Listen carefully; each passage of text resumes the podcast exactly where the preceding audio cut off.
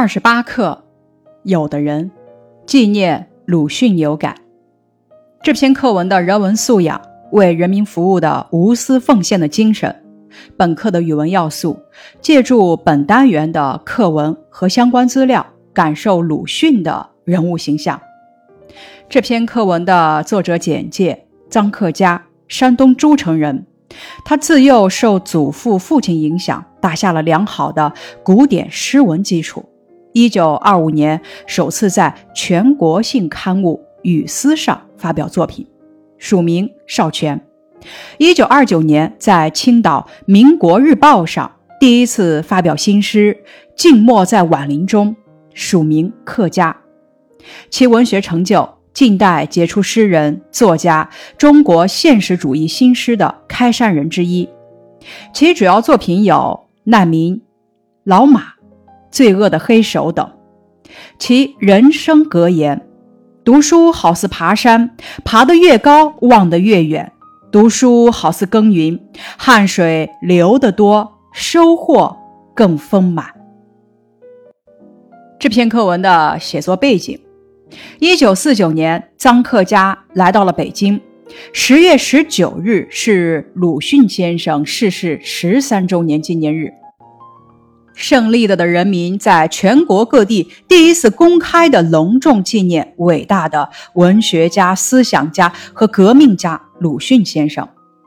臧克家参加了首都的纪念活动，并去瞻仰了鲁迅故居，看到了鲁迅文章中提到过的枣树、老虎尾巴，睹物思人，百感交集，心中充满了对鲁迅的思念和崇敬。写了《有的人》这首短诗。作者臧克家和鲁迅并没有见过面，也没有通过信。这首诗是参观了他的故居，归来有感而写的。这岂不是即兴之作？是的，它是即兴之作。但是我写它，却是有着深厚的生活基础和深刻的思想感受的。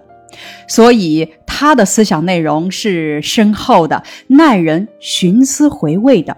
两种人、两种人生观的鲜明对比，使他有着永恒的意义，所以受到读者欢迎，反应强烈。以上摘自有的人创作背景节选。本课的学习目标如下：能有感情的朗读诗歌，把握诗歌的。主要内容，这是重点掌握部分。二、学习对比手法，借助本单元的课文和相关资料，理解诗歌的深刻内涵，感受鲁迅的人物形象，这也是需要咱们重点掌握的部分。三、体会作者对鲁迅先生的崇敬、怀念之情。本课的多音字总结如下：场，组词，场地。场合、场景，长组词，长屋、打长、起长。例句：农民们在学校废弃的操场上打长。本课近义词总结如下：情愿近义词，宁愿。情愿和宁愿都有愿意的意思。区别在于呢，情愿这个词语侧重在经过考虑，从心里愿意做某事或者希望发生某种情况，而宁愿则侧重在经过选择决定取此舍彼。例句一：春天的雨好似害羞的小姑娘，像是很不情愿到来一样。例句二。因为他宁愿为国家死去，也不愿向敌人投降。到处近义词处处，抬举近义词抬爱，伟大近义词雄伟。伟大和雄伟都有大的意思，区别在于呢，伟大多指对非同一般的对象的敬仰赞扬。雄伟一般指山峰或者富有历史意义的大型建筑物，如雄伟的万里长城，也指设想、绘画、乐曲等的雄壮。例句：我们为有一个伟大的祖国而骄傲。例句：天安门城楼气魄雄伟。永远近义词：永恒。本课反义词总结如下：情愿反义词勉强，抬举反义词贬低，伟大反义词渺小，永远反义词短暂。本课词语拓展如下：具有比喻意义的词语有牛马。牛马比喻为生活所迫，供人驱使从事艰苦劳动的人。鸡肋，鸡肋这个词语比喻价值不高、意思不大的事物。桃李，比喻老师辛勤栽培的学生。桃李满天下，就是说老师教育出来的优秀学生遍布全世界，赞美教师辛勤育人。手足，手足就是手和脚的意思，是形容兄弟姐妹或者朋友之间的感情好、感情深，就像是人的手脚一样亲近，离不开，不可缺少。眉目，比喻文章的条理。比如说，这篇文章眉目清楚。本课的词语解释如下：伟大指品格崇高、才识卓绝。例句：科学家具有伟大的奉献精神。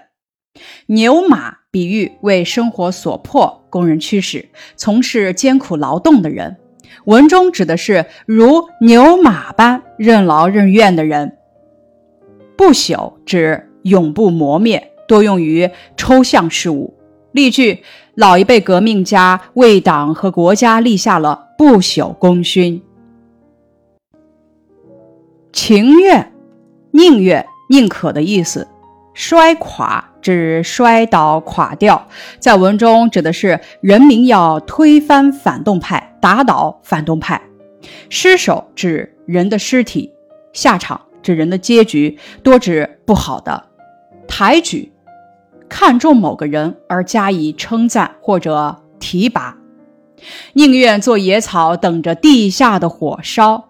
这句话出自鲁迅《野草》的题词：“我自爱我的野草，但我憎恶这以野草做装饰的地面。地火在地下运行奔突，熔岩一旦喷出，将烧尽一切野草。”以及乔木，于是并且无可修复。最后，咱们来讲一个故事：鲁迅弃医从文。一九零四年九月，鲁迅来到日本仙台医学专门学校求学，他希望用医学把古老的中国从落后愚昧的状态中拯救出来，使他走上独立和富强的道路。一次上细菌课，教师放映了纪录片。内容是宣传日本帝国主义所谓战绩的。影片中有这样一组镜头：一个中国人被日本侵略者枪杀，而围观较好的竟是一群中国人。影片故意夸张地渲染着所谓落后民族的麻木。当时观看这部纪录片的只有鲁迅是中国人。看完影片之后，教室里掌声不断，这深深刺痛了鲁迅。他逐渐认识到，医学并非一件紧要事。凡是愚弱的国民，即使体格如何健全、如何茁壮，也只能做毫无意义的示众材料和看客。第一要务是在改变他们的精神。但是，究竟用什么方法来改变人们的精神呢？他想起近年来看过的充满反抗呼喊和战斗热情的文学作品。从他们给予自己的激励和鼓舞，领悟到文艺是提高人们思想觉悟的一种很好的武器。从此，鲁迅毅然弃医救文，走上了文学创作的道路。以上是二十八课《有的人纪念鲁迅有感》的课前预习部分，感谢你的收听。